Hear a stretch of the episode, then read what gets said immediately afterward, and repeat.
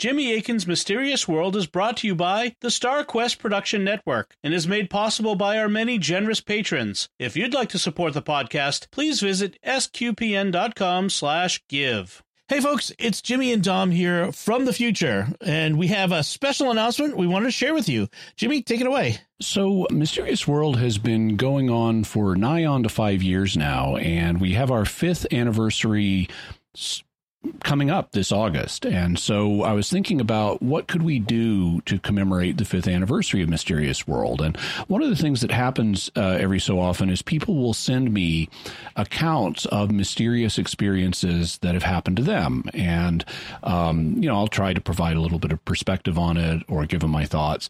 And it occurred to me that could make a really interesting episode. We have a big enough audience that we should have enough um, interesting stories from people to fill an hour.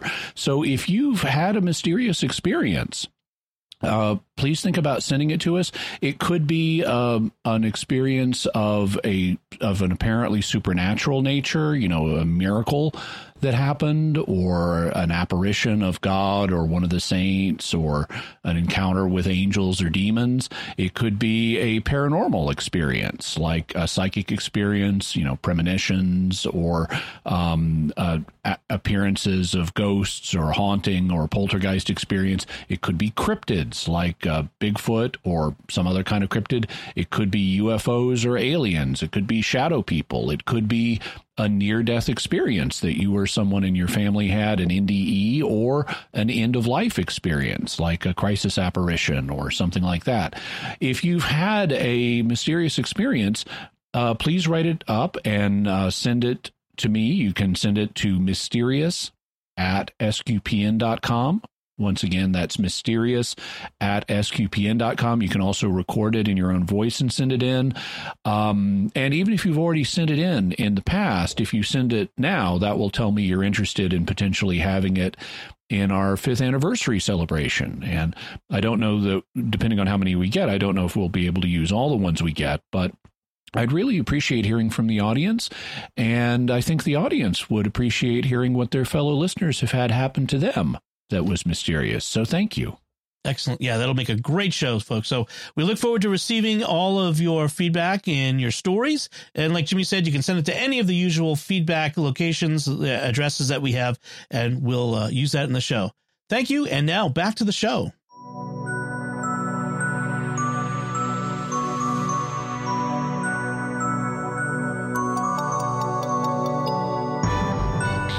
You're listening to episode 246A of Jimmy Akin's Mysterious World, where we look at mysteries from the twin perspectives of faith and reason. In this episode, we're talking about your mysterious feedback on some of our recent episodes. I'm Dom Bettinelli, and joining me today is Jimmy Akin. Hey, Jimmy. Howdy, Dom. So let's get right into our first bit of feedback. This comes from Ellen from Maryland on episode 203 on the animal afterlife. And here's what Ellen has to say. Hi, Jimmy and Dom. Thanks so much for your podcast on Animal Afterlife. I really enjoyed it. It's so great to be able to give somebody a podcast when they're grieving over a lost pet. Um, I actually live in La Plata, Maryland, which is right down the street from the historic Port Tobacco Village. So I really loved that you covered the blue dog legend. Um, I wanted to add a couple things that Port Tobacco is actually a larger area than just that small historic village. Um, there are many homes there. I have a friend who grew up there. And two things about it that I thought add it, might add to the podcast is that um, there is a restaurant called the Blue Dog Saloon there, has excellent food, features the legend on its menu and in its artwork. Um, really cool local stop. Um, also, Port Tobacco is home of the longest continually operated Catholic church in the United States called St. Ignatius Chapel Point. Um, it is a beautiful church with really cool history, and it has the latest for residents uh, who live close to it, has the latest Sunday Mass time in Charles County at 6 p.m. So we always know we've got that one in case we miss the others. Thanks so much. Bye bye. Well, thank you very much, Ellen. Uh, I think we mentioned the Port Tobacco Inn restaurant in the episode itself, although I could be mistaken. But uh, it's cool to have some additional information about the area, and thanks so much for letting us know. Excellent. So, our next feedback comes from Matthew on our Discord community. And he writes, I've recently been randomly listening to old Mysterious Worlds and came across the weight loss episode. And paraphrasing, Jimmy said that putting USDA in charge of nutrition guidelines is like putting the fox in charge of the henhouse, which I can agree with, but I think it goes back further and is a bit more complicated. The Farm Bills and USDA's control of commodities was a post World War II development that started in 1949 during the draft of World War II, the young men that were coming into the military at 18 had yet to achieve their full growth and fighting weight, so the military not only had to train them, but also had to feed them up. From the very beginning, the farm bills have mostly been a cheap food and school lunch bill designed to get protein, meat, and starch, bread, into the mouths of the youths, so by draft age, they just have to be toned and trained. And these policies have evolved, but basically stayed in place through the Cold War and into the present. The current nutrition titles in the Farm Bill account for 76% of the outlays. Those include school lunch, WIC, and similar low income nutritional supplement programs. Well, thank you very much, Matthew. I uh, haven't researched the history of the school lunch program and how it relates to all this. Um, you know, these days people have just hear USDA food guidelines and they assume that without really thinking that that the USDA must be some kind of authority on, you know, medicine and diet and what people ought to eat when in fact it's not. USDA stands for United States Department of Agriculture. So this is not a group of medical experts, um, at least not institutionally. That's not its function. It's not like the CDC or or something like that. Um, instead, uh, it's an industry based group, and because of of a phenomenon known as regulatory capture what tends to happen with government agencies is the uh, people in an industry end up getting their people into the agency that regulates that industry and that's and thus they can introduce policies that are favorable to the industry, and um, they have therefore captured the regulatory agency, which is why it's called regulatory capture. And the USDA has been regulatory captured by Big Food. Um, the uh, the same way other agencies have experienced regulatory capture, and so it's USDA guidelines historically for what people ought to eat theoretically are really based on industry preferences rather than actual medicine. And they have just been kind of prettied up to make it look like they're medically based when in fact they've been horrifically bad for the American public and are have not been science based and have increased things like obesity and diabetes enormously in the United States. So, yeah, I think it's a fox uh, guarding the henhouse situation. But the uh, backstory about World War II and um, the Cold War and trying to make sure that American fighting men were up to fighting weight when they joined the military is an interesting backstory. I'd love to learn more about that. Yeah, and I should point out that Matthew uh, on Discord is a farmer who ah. joined us on the Secrets of Technology to talk about farming technology. So uh, he hey, cool. So he'd know a bit about this area. That's his his uh, area of background. Yeah. So, so, our next feedback comes from Lukasz Vodnik via email, who writes. Hi, Jimmy and Dom. I found your show a year and a half ago, and since then I managed to listen to almost all of your episodes, and each week I'm now looking forward to new ones. During my studies of dogmatic theology, I learned that after the fall, people lost their supernatural gifts and graces. But it was not so simple that we lost only supernatural ga- grace, but our natural gifts as well, as will and reason were harmed as well. It was explained that our loss of these gifts was akin to a paper being ripped in a jagged way.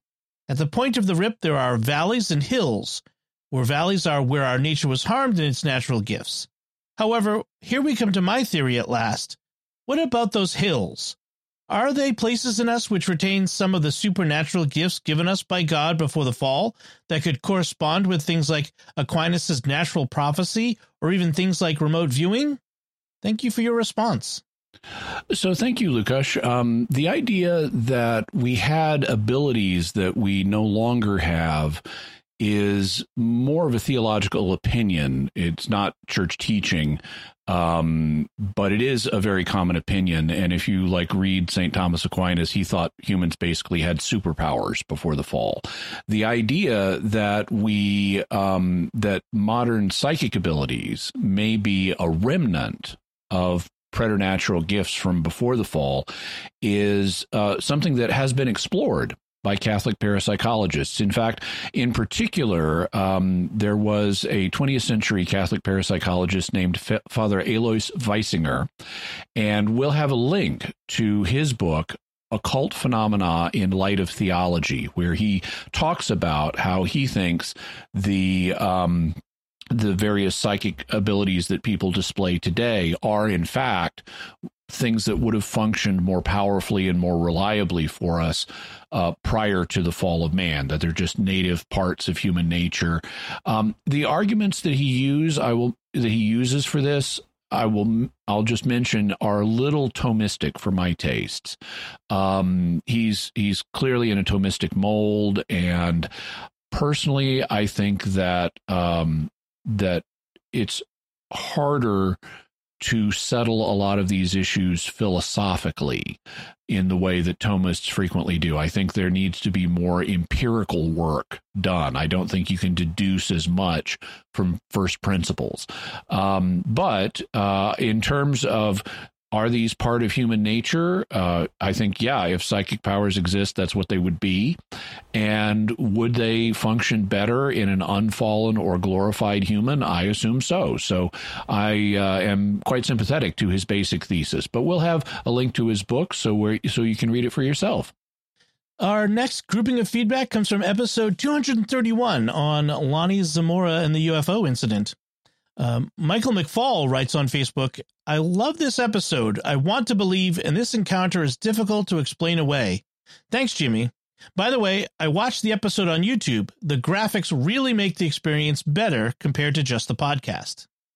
Thank you, Michael. And I agree. The we were we started doing um, Dom and I started doing our own initial video version of the podcast, which was extremely simple. Um, and in fact, Dom does the editing on these feedback episodes. But for our main episodes, we were very fortunate to have uh, Oasis Studio 7 uh, volunteer to do the video and animation work for those. It really does add to the program. So if you're a listener to just the audio version of the podcast, do check out um, the video version. You can find it at my YouTube channel, which is youtube.com slash Jimmy Akin. And I am trying to grow my channel. So I would really appreciate it if while you're there watching an episode, you would click the like button so the algorithm knows to tell p- other people about the video. And also, I'd appreciate it if you would subscribe. We are currently trying to get up to 40,000 subscribers. And so I'd appreciate it if you would subscribe and hit the bell notification so that you always get a notification whenever I have a video, whether it's Mysterious World or one of the others I do. And thank you very much. Don Franco writes on Facebook, great podcast, and I particularly like this episode. I have two questions. The officer's glasses fell off. Could he report accurately what you couldn't actually see? being unable to see clearly doesn't give weight to his testimony. Also, he could have been under the influence. A wee dram on duty here and there could lead to impaired cognition. Well, um, so in terms of glasses, glasses have different functions. People wear them for different reasons. Sometimes because they're nearsighted, which means they have trouble seeing objects at a distance, and sometimes because they're farsighted, which means they can see farsighted distant things just fine, but they have trouble seeing things that are close up.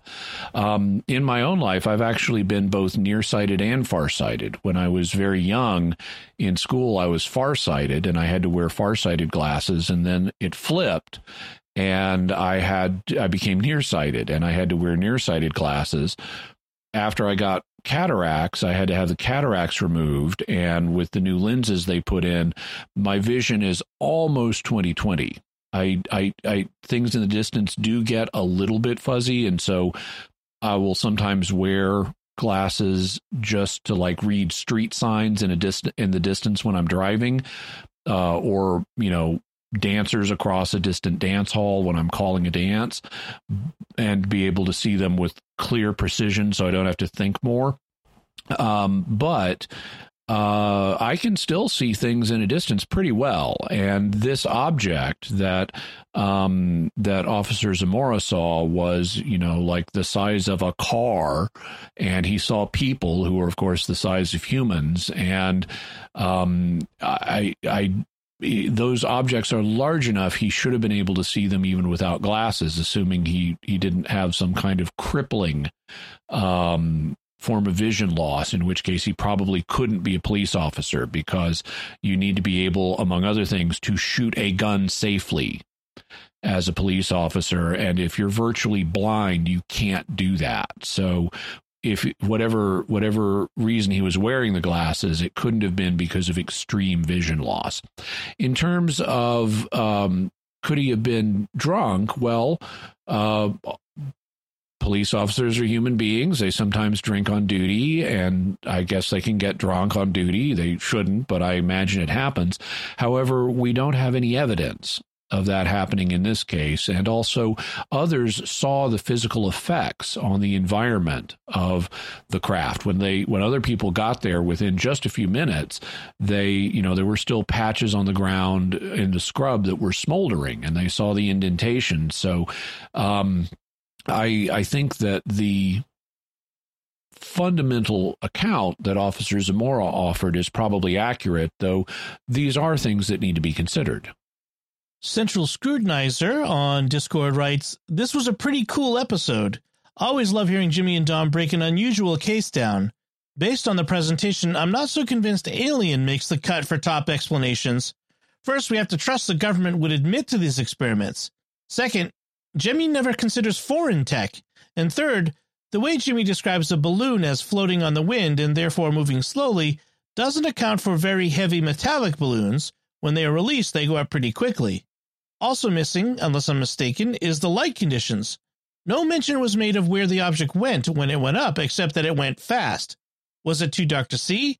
It doesn't seem like it since Jimmy said the sun hadn't set. Just some thoughts. Still, no one does it better than Jimmy and Dom. Well, thank you, Central Scrutinizer. Um, when it comes to the possibility of foreign tech, you know, I didn't want to make the episode overly long. Um, it seems unlikely to me that foreign technology would be involved in this case because this is 19 you know the 1960s and in order to propose foreign technology you would have had to propose that a vessel of foreign manufacturer that did not have wings you know so no airfoils no conventional lifting mechanism had gotten into the United States into New Mexico, which is a significant way into the United States, and that it brought with it foreign technicians who would then have been the people that Officer Zamora saw. And it seems unlikely that in, ni- in the 1960s that um, that a tiny foreign tech craft that had no conventional you know air wings or or propellers would fly into the United States with foreign technicians, uh, presumably Russians or Chinese or something, and then really kind of do nothing. Um, it wasn't like a high flying spy plane. It, this was very low to the ground, and th- there would be a risk of us capturing the thing because it apparently had some difficulties. And if you're having an experimental technology, you probably don't fly it over your enemy's territory because if, if, if it's experimental, it's not reliable yet. And consequently, your enemy may get a peek at exactly what your cutting edge technology is. They may even capture it and reverse engineer it on you. So it would be very unlikely that um, that a foreign power would fly an experimental craft of this nature into the United States with technicians who could be captured and debriefed. So I think that that's a fairly low order of uh, probability. Um, when it comes to the lighting conditions, um, and also, uh, you, we mentioned metallic balloons, or you mentioned metallic balloons. That's possible, I guess. I, I, what he saw was n- apparently carried the technicians with it, though. So it doesn't look like it was a simple balloon because you you can't really climb up inside a simple balloon and it apparently carried the technicians inside of it because they weren't there after it took off so that's one reason I wouldn't tend to favor that hypothesis. When it comes to was it still daylight, the answer is yes.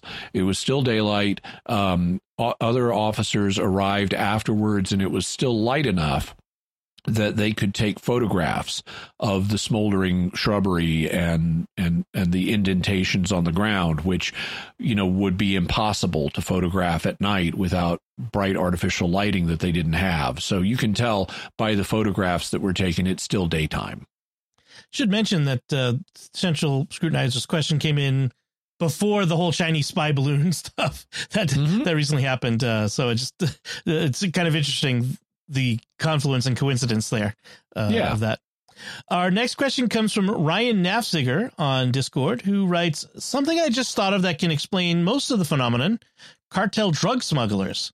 Not sure if there were helicopters with engines that can cause similar effects to afterburners in production in the 1960s, but if there were, it's entirely possible that a Mexican drug cartel could have gotten their hands on one not saying that a helicopter had to have a jet engine on it, just be capable of producing a flame like one. It explains the lack of U.S. military involvement, but it raises some questions like how could the U.S. military possibly not know or detect that a cartel helicopter was so close to their missile range? But this seems much more plausible in the 1960s than today, especially before we had even gone to the moon and had satellites able to monitor activity from the air. Would love if someone more familiar with helicopters knew if this would even make sense. Also, I'm not sure if this was as plausible in the 60s as today, when cartels in Mexico have military grade helicopters available to them. So thank you, Ryan. Um, I'm not an expert on helicopters, but perhaps someone who is can tell us whether he thinks this is a plausible theory or not. I would say that a mark against it is the fact that Officer Zamora did not see any rotors. Um, the he did see flame that emerged from the bottom of the aircraft, and I don't know of helicopters that have undermounted afterburners or undermounted um, the rocket engines uh, as part of their propulsion. Maybe there are some. I'm not familiar with them.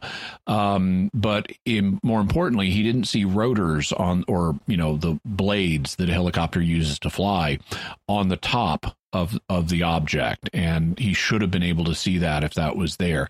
Also, uh, drug cartels in Mexico before the war on drugs were not nearly as economically developed as they are today. This was the early 60s and the drug craze had not uh, had not kicked off the way it later did in the later 60s and the modern uh, economic system of the drug cartels had not uh, become as powerful as, as it is now and so because of the lesser economic development i would suspect that uh, Mexican drug cartels would not have this type of craft available to them. Uh, then Charles Buxton writes on YouTube Number one, the red insignia on the oblong object is composed of A, an overhead arc surrounding on three sides, B, an arrow pointing up that is atop, C, a horizontal baseline. Two, my guess is that this is either A, a manufacturing instruction, or B, an assembly instruction indicating which way is up, so that the landing slash resting struts should either be A drilled or B inserted on the underside. Its English translation would be this end up. Three, if the insignia was created by extraterrestrial intelligence, then might this be an example of the universality of symbols that can be understood by any intelligence? Well, I think that's an interesting interpretation, Charles. Um, it I, you could kind of understand it that way. My question would be, why would if this were like an orienting or manufacturing instruction, why would they make it so big? Because Officer Zamora was able to see it at a considerable distance, and normally when you when you have uh, items like that on an object, they tend to be visible only close up. They tend to be small. So I would want to know why, if the, if it did just mean this end up, why is it so big? Um, having uh, asking your second question though about could aliens have come up with the same symbol for this end up that we might, or at least a symbol that whose meaning we could figure out? I think the answer is sure.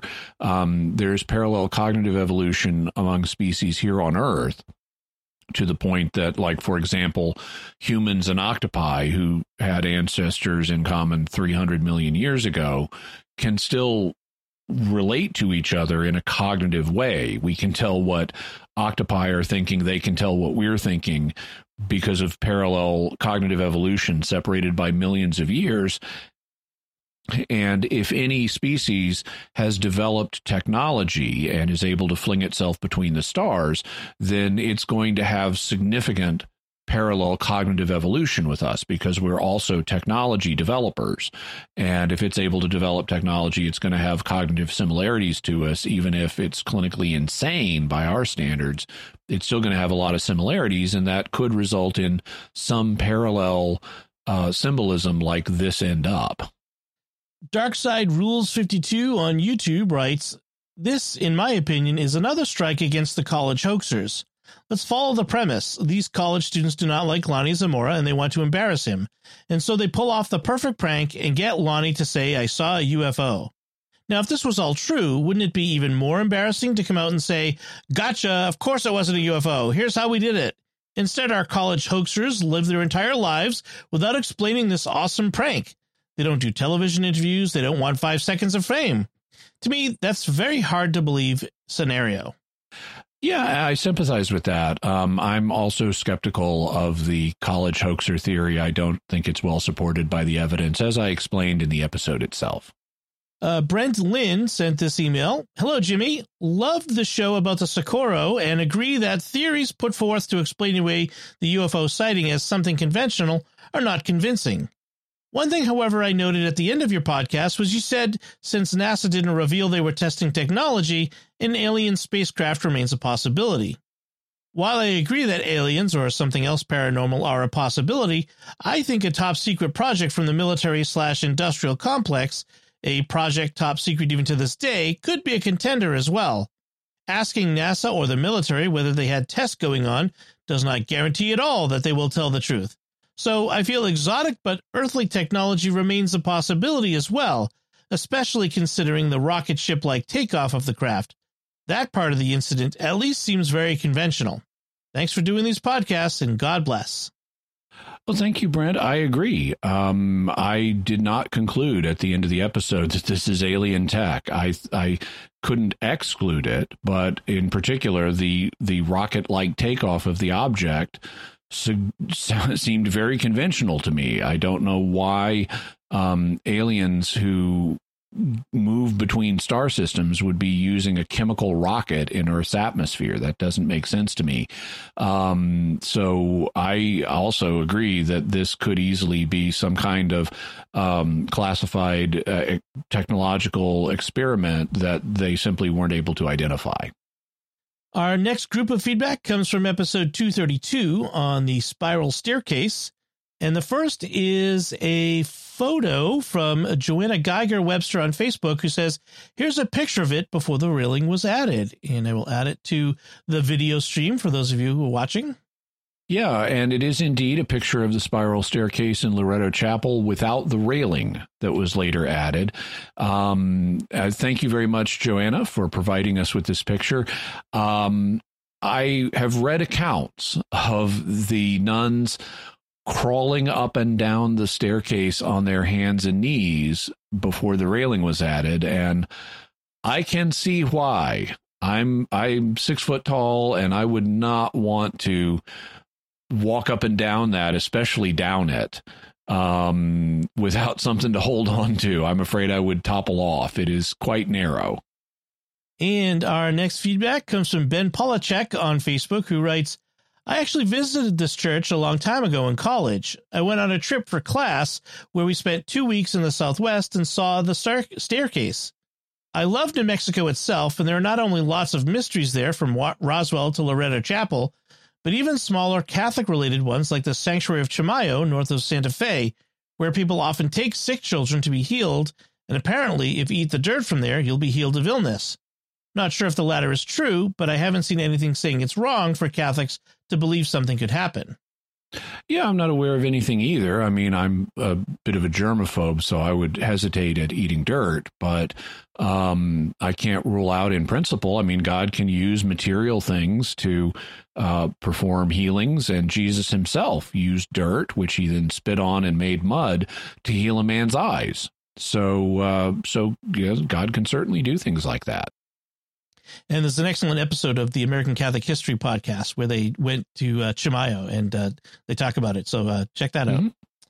Kathy Sehu on Facebook writes, Thanks, Jimmy, for getting to the bottom of the mystery and honoring the truth. I have a book on the miracle of the sun. But, uh, actually, now that you made me think of it, I'm going to mention. Sorry to interrupt. We'll, yeah. we'll get back to Kathy's. Yeah. But um, feedback. But there's an episode which I remember really loving of um, Alfred Hitchcock presents called Strange Miracle. And it's set in, I think, Mexico, or it's some, it's in some, you know, Hispanic setting, and it's about two sets of characters. There's a husband and wife who are con artists and are uh, at a Marian shrine. And the plan is that the husband who is uh, is going to crawl towards the statue of Mary and then fake a miraculous healing and jump up he's going to pretend to be crippled and he's going to crawl towards the Marian statue and then jump up and shout that he's been healed and they're going to use this to make money. Meanwhile, another person who's visiting the same Marian shrine is a little girl who is genuinely crippled and um, and what ends up happening at the end of the episode is the con artist crawls towards the Marian statue and suddenly cannot get up. Meanwhile, the little girl is miraculously healed and can now walk. And she says Mary um, Mary gave her functioning legs because someone else didn't need them. oh man, that is called justice. Yeah. All right. So here's uh, Kathy's uh, uh, feedback. Thanks, Jimmy, for getting to the bottom of the mystery and honoring the truth. I have a book on the miracle of the sun, which really does seem close to a breaking of the laws of nature, written by Father Stanley Jaki. He posits that God tries not to use miracles too often, and whenever possible, uses human intermediaries to do his work. In other words, miracles happen, but as Father Benedict Groeschel said, they're extremely rare. This makes sense because if a miracle irrefutably proved God's existence, everyone would believe in him for entirely pragmatic reasons, and that's not what he wants. He wants us to choose him with our hearts and not just our heads. Well, I think that that's an interesting theory. It's certainly a possible opinion. I'm not sure that that's the reason God doesn't do more miracles, more obvious miracles than he does. Um, it's a possibility. I'm just, I think there are potentially other reasons as well. Um, but I definitely agree he doesn't do a lot of obvious miracles. He may be doing miracles all the time, but they happen so regularly that we consider them natural phenomena. In order for something to be an obvious miracle, it needs to stand out against the background phenomena of how nature normally operates so I I would kind of qualify a little bit and say I agree. He obvious miracles are rare, but actually, divine actions in nature could be extraordinarily common. Um, they're just so regular we don't recognize them as, as something exceptional. AJ Parkour on Discord writes, Great episode. I've always wondered about the staircase, and nearly every Catholic article I've found jumps to the conclusion that St. Joseph must have constructed it without giving any evidence. The most likely natural explanation, while not as flashy, doesn't subtract from the beauty of the craftsmanship. And I would agree, AJ. Thank you. G. McFly on Discord writes I recently read a popular consecration to St. Joseph in which the staircase was, in as many words, cited as a total apparition or miracle, with no other explanation offered. I agree that the only possible supernatural connection is that maybe a novena was said and the prayer was answered via natural means. Quite a far cry from St. Joseph himself rolling up with a magical cartload of Jerusalem pine and creating a physics defying engineering marvel before teleporting back to another dimension. Though that would be cool. That would be cool. What I read was published in 2020, so it's not as if information wasn't available. Some Catholic publishers have the best of intentions, but sure could be helped by upping the budget for editors. There's plenty to love about St. Joseph without tying the whole devotion to a legend that's less credible than a Bigfoot sighting. Really a disservice, in my honest opinion. Thanks to the podcast for the clear, critical examination of the evidence. St. Joseph, pray for us. Thank you, McFly. And I, uh, I agree. I see a lot of similar, you know, presentations in Christian media and Catholic media where miracle stories are accepted without any cross examination. And I think it's important that we do the cross examination because that will um, let us accurately understand what the causes of specific things in history have been. Sometimes it's going to mean that we can't establish a genuine miracle. Sometimes it may be a providential miracle, like you need a staircase and you pray and you get one, but through natural means. And sometimes it'll be an extraordinary miracle. Um, but it's important that we not just accept claims without cross examining them. And I agree, not enough people are doing the cross examination. And also, I agree, St. Joseph, pray for us. Mm, yes. CR15 on YouTube writes While the explanation may be this boring and mundane, something seems off about Cook's conclusion. So, a bunch of guys in France made a prefabricated spiral staircase that happened to fit in Loretto, Loretto Chapel with the exact specifications required and had it shipped off all the way to a territory getting raided by Apache Indians? Other examples of similarly designed and styled staircases in France? So, Bishop Lamy paid roughly $5,000 to an aloof French immigrant to build an out of place spiral staircase because the nuns didn't want to climb a ladder? That sounds utterly absurd. Well, um, uh, I if it sounds that way, then okay, but that seems to be the evident that seems to be the solution that the evidence supports. Uh, there apparently are similar staircases in France, and the amount that was paid was $150 then, or $4,400 today after the inflation the government has caused. Um, and $4,400 today is not an unreasonable amount for part of a church building fund. I mean, people would pay that much money for a staircase today. So the story doesn't sound as as uh, ridiculous or absurd to me, but you're entitled to your own opinion. And then, oh, Tim, I forgot how I'm supposed to say your last name, but I think it's Tim Lucchesi on YouTube. I got called out on this last time I said it. I, I know I didn't say it that way, so I'm going to guess this time it's Tim Lucchesi. We'll we'll get there eventually. We'll get Tim, there. Tim's a regular commenter. he is. Uh, he says, please make historical headlines a regular part of the show, even if it's just a couple of them. I've always loved finding those online, and this was just fantastic. Historical headlines and articles really put a story into context. Thank you, Tim. I'm glad you enjoyed them. I enjoy doing them too. Um, and at least in stories where I use newspapers uh, for research purposes, I will try to do that. A, a I got a subscription to newspapers.com a while back, a while back for research purposes. Sometimes you'll hearing me you'll hear me quoting newspapers because I'm getting the quotation out of a book, in which case I won't see the ads. Like for example, right now I um I I'm working on an episode about the uh, mystery airships of the 1890s and I have books that reprint newspaper articles from the period, but they don't reprint ads from the period. But when I actually have to go and use newspapers from the period themselves, I will try to include some um, some advertising from the time because I, I think it does add a nice cultural historical context to the show. And uh, Boxatet on YouTube writes, not a big fan of using the audio from the radio show so much. I prefer just Jimmy and Dom doing the voiceovers. Still, a great episode. Well, thank you, and uh, that's a that's a nice compliment to Dom, and who does most of the reading on the show. I do occasional bits, but I like to let Dom have his chance to shine on the show, and um, I also though like being able to present a, evidence in the voices of the original people. And so we, I know it was a little bit hard to hear, but we played some audio of Officer Zamora. Oh, I'm sorry, that's the previous episode. Um, we we had you know testimony from like some of the nuns who were working at the who are part of the order today recounting the stories that were told by their forebears. And i like letting people hear evidence in someone's own voice because there are aspects that a, a rereading a reconstruction won't capture.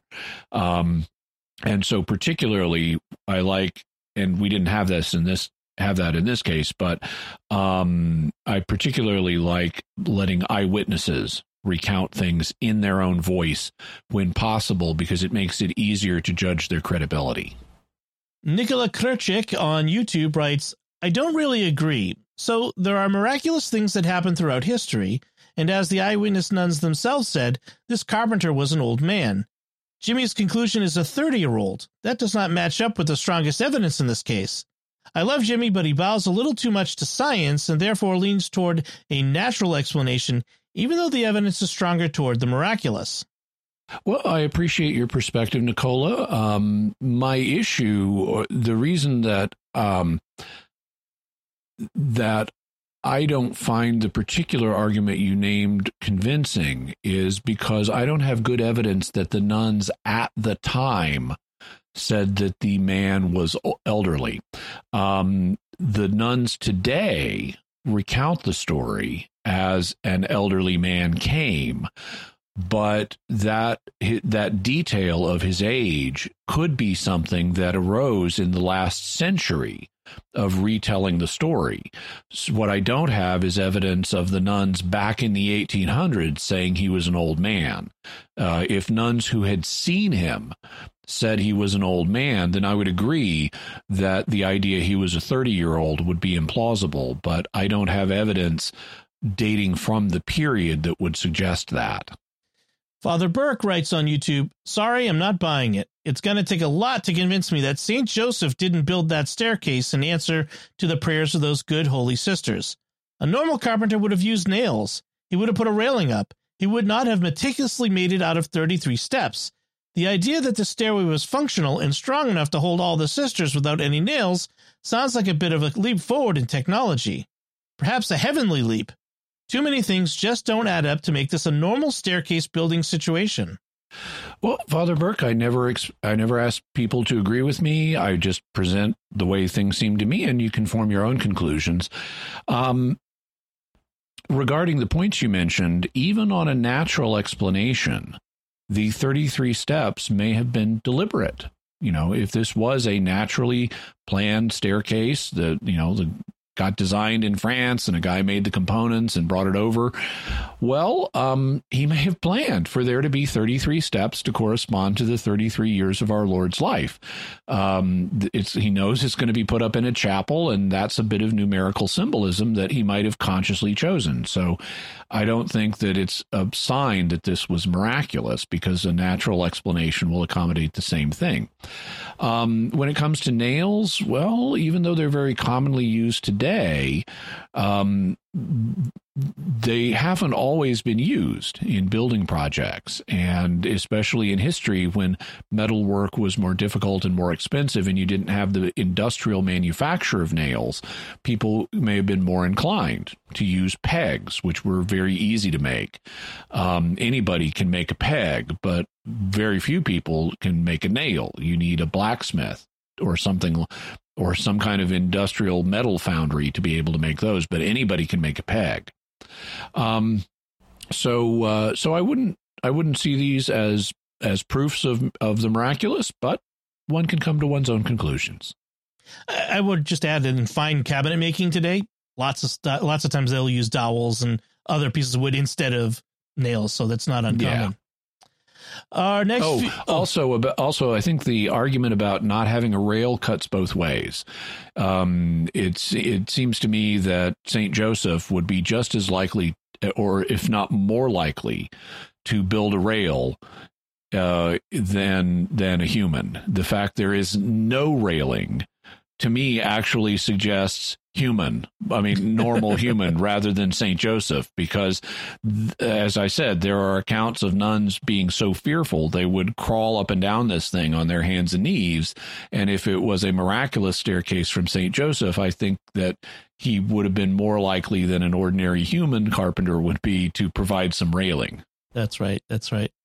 Our next feedback is from our episode 232A, which was a previous feedback episode, and it comes from Father Matthew Schneider as a video. So let's play that. Hello, Jimmy Akin. This is Father Matthew Schneider. I'm a priest of the Legionaries of Christ, and I'm a theology professor at Belmont Abbey College.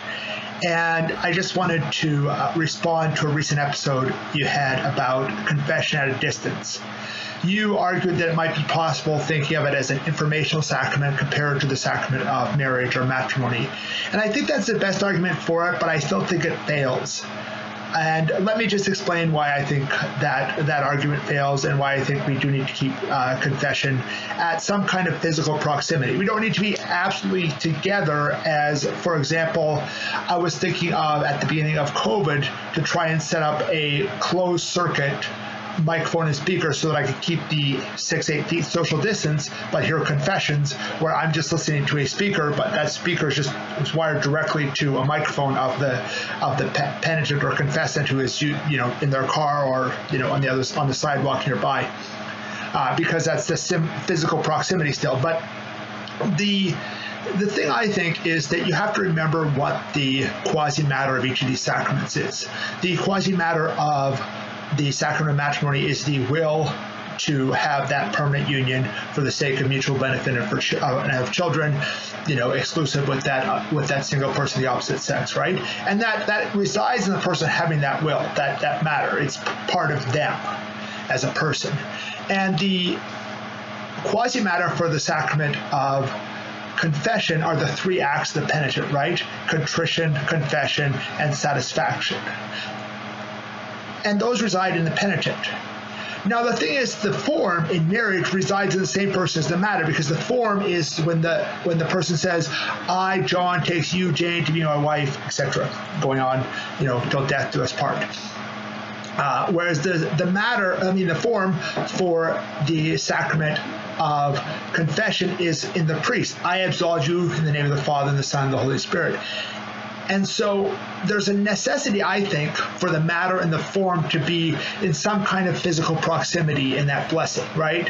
And so, you know, obviously we have other blessings. You might have like a confirmation, or like when I was ordained, I was ordained in one of the basilicas in Rome. So the bishop was up there, and he was quite distant from me when he was saying the ordination prayer, but it was obviously physically close. I was, you know, at the front of the church, one of 30 priests, you know, and I might have been 20 yards from him, but I was still in that same physical that physical space, that physically close. Whereas confession over the phone of hundreds or thousands of miles doesn't really have that. So you have the form, which is in the priest, and the matter, which is in the penitent, which are separate from each other.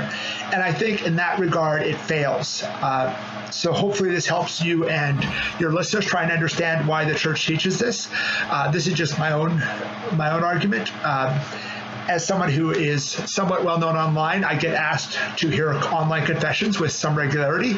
And so I've thought about it a lot, along with just thinking about it from the perspective of a theology professor in those in depth things about theology, because I do think this the the theology around the sacrament of confession is particularly interesting, uh, going into Trent and, and the whole discussion that led to the decrees in Trent and things like that. But that's a little bit beyond where your where your audience would probably be ready to go with, with a short feedback like this. So God bless Jimmy. God bless Dom. You have one of my favorite podcasts. So, thank you very much, uh, Father Matthew. Um, I think this is a debatable issue, and I appreciate the input. Um, I'm not sure that I would say that the church teaches that physical proximity is needed for confession. Um, it is the church's practice at least historically, to insist on physical proximity, but I'm not sure that that rises to the level of a teaching. Um, in regard to your argument, the idea that there needs to be physical proximity between the form of the sacrament, which is the words that are used, and the quasi matter of the sacrament would be a theological claim that would thus be not a matter of doctrine. So it would be a matter of free opinion rather than church teaching. And I guess I would respond by noting that in matrimony, the matter or quasi matter would reside in both parties, the husband and the wife, whereas the form of the words used to express matrimonial consent, I take you to be my husband, I take you to be my wife, um, that would be the form. Now, in a proxy marriage, which the church regards as valid, the two parties may be separated by hundreds of miles. Uh, you then send a proxy on your behalf to express matrimonial consent on your behalf. So during the marriage service where the marriage is contracted, the expression or the form is given by your proxy. And that form is separated from you who are not there by, say, hundreds of miles, but the quasi matter resides in you. So it seems to me that um, in the case of a proxy marriage, the expression of the form by your proxy and the possession of the quasi matter by you are separated by a great distance, and yet this is regarded as valid. So it seems to me that the same thing should be possible between the priest and the penitent in confession. I, as the penitent, could have the quasi matter of contrition, confession, and absolution, or contrition, confession, and satisfaction, and um, and you, the priest, could have the form separated distantly the same way the form and matter are separated distantly in a proxy marriage. At least I would be inclined towards that view. Uh, I didn't realize that um, you regularly get requests to hear confessions online, but I'm glad you don't honor the, these requests. The NSA and the Chinese Communist Party do not need to know what people's sins are. Right. So our next feedback comes from Kathy from Memphis. It's audio feedback, and here it is. Hi, Jimmy and Dom. This is Kathy from Memphis, Tennessee. I love your show and just finished listening to your most recent feedback episode, which posted on a Wednesday. While I love having that extra episode, I have to admit that for the next 48 hours, I will be thinking that since I just listened to Mysterious World, it must be Friday. However, I'm, I'm willing to categorize that as a first world problem and work my way past it. Please feel free to publish any and all episodes that you wish. Thank you for your insight and information and have a wonderful day. Thank you, Kathy. And just to let you know, the plan is to have our regular uh, mystery oriented and question oriented shows come out on Friday. Those are the ones with uh, just a number, it's not modified. Um, and then feedback episodes and bonus episodes will come out on other days of the week. We don't want to replace the regular Friday mysteries or Friday questions with something else.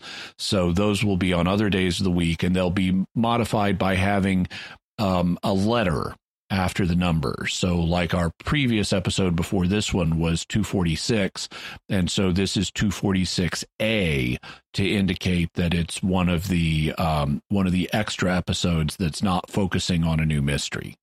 In general, the the well, I try to get them out uh, the the feedback episodes on Wednesdays, just so folks know and are ready. And we're trying to do them about once a month. So, excellent. yeah. Our next feedback comes Shupi Uliuma on Discord, who I'm just I love now being able to say that. Uh, yeah, uh, on a regular basis. Very good. I also was going to compliment you earlier for pronouncing Lukash's name right because it's spelled as an S with a with a caret over it, mm-hmm. and that little caret symbol is used to make the sh sound in many orthographies. So you got it right as Lukash rather rather than Lukas. Yeah, I'm I'm enjoying learning how to say all these all the different names. So thank you everyone. Uh, so Shubiulioma says on Discord as a comment with the issue of having the usual faith and reason analysis for interview episodes. May I suggest maybe that the analysis not occur in the episode itself, but maybe an extra shorter 10 to 30 minute episode to come out a day or two later. In this case, it would feel less of a personal attack to the guest if Jimmy disagrees with him, but can still provide some of Jimmy's thoughts on some matters. Yeah, I'm I'm still thinking about the best way to handle to handle um, things like that, and as I mentioned before, and I'm I plan on experimenting with different models. Different models may be appropriate for different guests, um, but uh, I don't have a single solution that fits all situations that applies right now. So in some cases, I may still need to rely on listeners to know the basic principles and without me having to repeat them every single time a topic comes up on the show. You know, you you all know I'm a Catholic, you know I'm an Orthodox Catholic. You can predict what I'm going to what view I'm going to take of various issues and I don't necessarily need to start a fight with a guest about it every single time. I can just let the guest say what he believes and then we can go on and I'll trust y'all to be able to use critical thinking. That's what this show is about, is about critical thinking without everyone needing to be spoon fed everything every single time. So, um, so, you know, it's a sign of my trust in the listeners and their intelligence and their critical thinking skills. Um, having said that, I appreciate the suggestion. And another way of kind of accomplishing the same thing would be to use, would be to provide additional perspective um, in in a feedback episode um, where we're already discussing rather than having like a 10 minute episode on something as a follow up, having it as a 10 minute segment in part of a feedback episode might be another possibility. So thank you, Shupi And uh, it, this is a matter I continue to study. Katerina DC on YouTube writes, I love hearing how many other people like me are interested in discussing the implications of aphantasia further, from the mundane to the paranormal implications. For example, the viewer speculation about hauntings involving less clearly defined imagery. As one of the apparently numerous viewers who didn't realize we had aphantasia until Jimmy's episode revealed it to us, that is, we didn't even realize that anybody actually experienced visual imagery in the vivid way most others apparently do, those of us without that ability had typically just developed lifelong mistaken assumptions about what everybody means by talk about visualizing things. I've not stopped exploring the possible implications either. I really do hope Jimmy later explores aphantasia further, at least mentioning when it might be relevant as it intersects with different phenomena. For example, might aphantasiacs be less suggestible or less susceptible to hypnotism? Might aphantasiacs struggle more with memory related activities? At this point, I'm projecting from my own experience as an aphantasiac with a poor memory and who literally cannot engage in the visualization exercises often associated with hypnotic states. I've also wondered about the uh, experience of aphantasiacs versus others as eyesight declines with age or with sudden onset blindness. Are we more able to cope with the loss of eyesight or less? A person without aphantasia might still be able to conjure up a visual image of a loved one's face, while the non aphantasiac could only ever see this externally and has lost the eyesight to review pictures, and maybe this ability would buffer us against depression, etc. I remain interested and perk up every time I hear the topic mentioned on the show. Learning that others actually have the visualization abilities described still sounds like a fascinating superpower to me. And realizing that the majority of people have it, whereas I don't, just opens up a fascinating box of questions about what else in our society many take for granted that everyone can visualize when some of us can't, but didn't realize anybody could. It's just super interesting. Anyhow, I guess the length of my comment makes my main point, which is how interesting I find aphantasia and how much more I'd like to learn about it and see it discussed. Uh, thank you, Katerina. And before I respond uh, directly, we also have a bit of response from our feedback coordinator. Yes, Rob Leonardi writes in response as someone with aphantasia also, I too am curious about what you've mentioned and would love Jimmy and others to explore it further. There is the Aphantasia Network at aphantasia.com who's doing scientific research on it, and they have some proof that it may very well provide some protection for PTSD. But I do want to confirm that for those with aphantasia, we are able to move on faster and easier than others. My wife and I recently suffered a miscarriage. We, we should note, move on. He's using it in quotes, so it's like we have the ability to move on Right. faster, like yeah. emotionally. Yes. Uh, Yeah. My wife and I recently suffered a miscarriage, and I had to understand how my wife was able to visualize our daughter playing with our other kids. Mm. For her, it still can be very emotional for her because she can visualize. But being able to understand understand how aphantasia affects me helped us grow closer together as a couple because I learned to be more empathetic, and my wife was able to understand that I was not trying to be, for the lack of better words, cold hearted. Wow, I'm so sorry to hear about your miscarriage. As someone who is at at the other end of the spectrum and is highly visual, even just hearing about your wife imagining your daughter playing with the other children, man, that rips my heart out. Um, in terms of the overall question, so for both you and Katerina, you know, the study of aphantasia scientifically is new, but I will keep my eye my eyes open and see what I can learn, and we may have a a um, uh, an episode on it in the future. We'll certainly have discussion of it. Um, like I said, personally, I'm at the other end of the spectrum. I have a highly visual imagination, and I visualize some really complex things, as we'll hear about in an upcoming episode on synesthesia. Um, and in fact, the uh, Oasis Studio 7 is doing some animation for that episode to help you see in the video version of the podcast some of the things that I see internally. So I'm very excited about being able to share that. Um, on standardized testing in school, I scored in the 99th percentile of space relations, which is the ability to manipulate shapes in your head. And I apparently have quite a good memory for sounds and conversation. So that indeed may cause um, more problems for me than someone with aphantasia in terms of ruminating on things or having a harder time moving on from uh, things that our aphantasiac listeners may have. So there are costs and benefits to everything, and having a highly visual memory or you know or highly visual uh, in internal experience may cause problems for us that uh, that that other po- people who who don't have that same characteristic may not face. So, good point. We all have um, we all have different strengths, and aphantasia may confer some of them. Very good. So our next feedback comes from Deacon Rob Hogan via email, who writes, "Dear Jimmy and Dom." Regarding the recent show 232A, Mysterious Feedback, I'm curious as to whether something was perhaps misstated. Jimmy commented that, quote, slavery was the cause of American racism, end quote. Doesn't it seem more likely that American racism arose independently and results more from cultural and sociological differences and attitudes of superiority? After all, African slavery does not explain racism toward Chinese, Native Americans, Japanese, Italians, Poles, Mexicans, or any other group which has been subjected to prejudicial or racist animus. And hostile attitudes toward those of different color or tradition dates back even to the Old Testament. I had to back up the recording when I heard Jimmy say that slavery was the cause of racism in America. It was to be sure I, he- I heard right. Could you explain what you meant by this startling conclusion?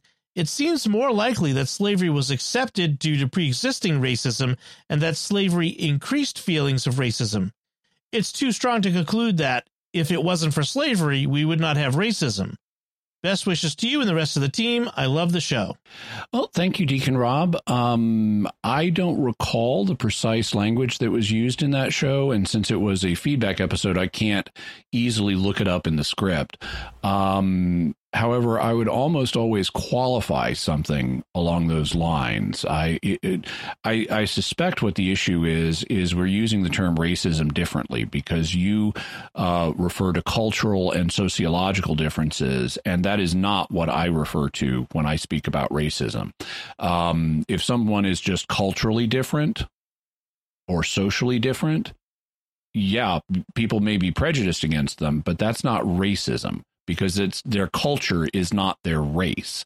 Um, race is a biological phenomenon, the way racism is classically understood, and so um, it, as a result, I'm talking about biological racism. If you want to think of it that way, the belief that some people are genetically inferior to others or biologically inferior to others. Um, if I did say something that starkly and without qualification, it would have been for purposes of making the point that the common and simplistic racism causes slavery narrative is mistaken. People owning slaves caused them to dehumanize the slaves, um, which led to an increase of racism. But that's not to say that there aren't other forms of prejudice against other groups of people, though not all of these would qualify as racism in the modern sense, as which I said, I, by which I mean believing that someone is biologically inferior. In the past, people have often viewed others as culturally inferior or religiously inferior without thinking that they were biologically inferior. For example, in the United Kingdom, uh, people in England frequently would look down on the Irish uh, culturally and religiously, but they didn't think they're these are subhuman, literally subhuman people who are biologically inferior. I mean, some people might have in in more modern times after the development of biological racism, but um, but just because someone was different from you and you thought, well, I've got a better culture or I've got a better religion or I'm from a better social class, didn't mean you thought that there was something biologically wrong with the other person. And so I would distinguish between cultural presence and class prejudice and class prejudice and religious pre- prejudice from racial prejudice, understanding race as a biological phenomenon. In my understanding, the institution of slavery was the primary driver of the idea that other people are biologically inferior, along with the rise of evolutionary biology and social Darwinism in the 19th and 20th centuries. But there have been cultural and religious and class prejudice against other people all the way down through human history. All right. So our next grouping of feedback comes from episode 233 on the Lee Harvey Oswald's first assassination attempt. Uh, the bis- first bit of feedback is some audio feedback from Brandon. Hey, Jimmy and Dom. Uh, this is Brandon from Alabama. Love the show. Uh, find it very interesting for all the topics that you cover. I was wanting to talk about the uh, topic of the Kennedy assassination and also, in a roundabout way, time travel. There's a really good Stephen King book called 112263 that tackles the Kennedy assassination but the main character, who is a high school literary teacher, finds a way through a friend of his to go back in time. And he's tasked by the friend to go back in time and stop the Kennedy assassination. And it also tackles the fact that Oswald most likely shot at General Walker and covers all of that. And he actually has multiple chances to do it. You really should give it a read, and so should the listeners. Love the show. Keep up the great work. Thanks. And thank you, Brandon. I haven't read the book, but I have seen uh, the TV show that was made out of it. Um, someone made a mini series out of it, and I remember being a Kennedy assassination student. I I was interested, and so I watched the miniseries, and I enjoyed it. It was just called um, 1963 as I recall, just like the book, and um, it was it was well done. Uh, I you know I'm still open on exactly what happened with um, with the Kennedy assassination. Stephen King came to the conclusion he thinks it's it was a solo act by Lee Harvey Oswald, and I'm open to that being the truth, but I'm also open to other possibilities as well. I think the evidence is mixed, but for an interesting depiction of uh, of of these events in a kind of science fictiony scenario, I also can recommend uh, Stephen King's treatment of it. Um, the at least the miniseries I thought was interesting, uh, and and I'm glad to hear that the book is interesting too. The next feedback comes from Nicholas Jagno on YouTube, who writes. I knew about the Walker assassination attempt, but I didn't know the details until I heard your excellent recounting of the event. While I was listening, it occurred to me that this event explains Oswald's I'm just a patsy line.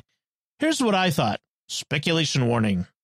Oswald is one of the two men seen around Walker's house. He's being coached through the attempt. The camera is also used to take photos of Oswald at the site. This means that Oswald is dirty, and this proof. If Oswald is that is the Kennedy shooter, then at the Walker house he certainly doesn't display the kind of marksmanship that he showed in Dealey Plaza. In the JFK assassination, the shooter fired three shots, hitting a moving target, target at nearly 90 yards away. With Walker, however, the shooter shot just once, missing from within 75 yards. It seems to me that the two shooters were different. Oswald is told to bring his rifle to the book depository, leaving it there for another agent who will do the shooting. He complies, and his prints are on the rifle. After the shooting, when he's arrested, Oswald realizes that the rifle implicates him and him alone. He now knows that he's just a patsy. By announcing that, the conspirators realize he'll reveal what he knows and he has to be silenced. This is all speculation, sure, but it's plausible. What do you think, Jimmy? Oh, I think it's plausible speculation. Um, it could explain uh, Oswald's I'm just a patsy remark. Um, I don't know that they would have only planned on killing him after he said that. Um, frequently, you know, if if you if you're setting someone up as a patsy, unless you have really strong be- reason to believe he's not going to rat you out, um, you're likely to recognize you're going to need to deal with him anyway. So if you use, you know, a couple of assassins with gravity boots to kill the president, you may need to go in afterwards and and take care of the assassins themselves. I understand that's happened at various times. The next feedback comes from 81 Overon on YouTube, who writes three points. One, FBI fingerprint expert Sebastian Latona found seven sets of prints on the letter, not one of which which belonged to either Lee or Marina. Two, a March 27, 1964 FBI memo concluded that, quote, the lead alloy of the bullet recovered from the attempted shooting of General Walker was different from the lead alloy of a large bullet fragment from the car in which President Kennedy was shot. End quote. The test was conducted by agents Henry Heilberger and John Gallagher. 3. Dr. Guinn and his NAA were discredited in scientific journals in 2006 and 2007. Well, uh, thank you, 81 Overon. Um, I can't confirm those points without documentation, but they are interesting points that would be worth doing further research on for those who are interested in the subject. And our last bit of feedback comes for on our episode 234, which was a Weird Christians episode. Tom Reichart on YouTube writes In regards to the answer to the question about Down syndrome in the afterlife, other examples of the ability to manifest in the form of our choosing, as long as it conforms to the will of God, are the apparitions of Jesus and Mary. Mary has appeared dressed in different heavenly garments in various races, but always as a young adult, even though she was older while in this life. Jesus has appeared as an infant, child, and adult at different times. And that's true. Uh, Mary also has altered not only her dress, but her, and as you say, her races, um, in order to uh, project a different image to relate to people and be able to bring them to her son better. Um, also, the we see something similar in parapsychology, uh, in appari- parapsychological apparition cases where the spirit of a departed person is apparently manifesting in a situation. They are frequently reported as appearing in clothes that they wore during life, but not always. Um, w- there's an episode at a site. There's a an incident at, or series of incidents at a site in California known as the Moss Beach Distillery involving a woman who was apparently murdered on the beach and um, has subsequently appeared at the Moss Beach Distillery. Um, she's sometimes referred to as the woman in blue. And originally, she apparently wore, was seen wearing clothing that was specific to the period when she was alive. But then she had a conversation with someone about modern fashion and changed the clothing that she would appear in.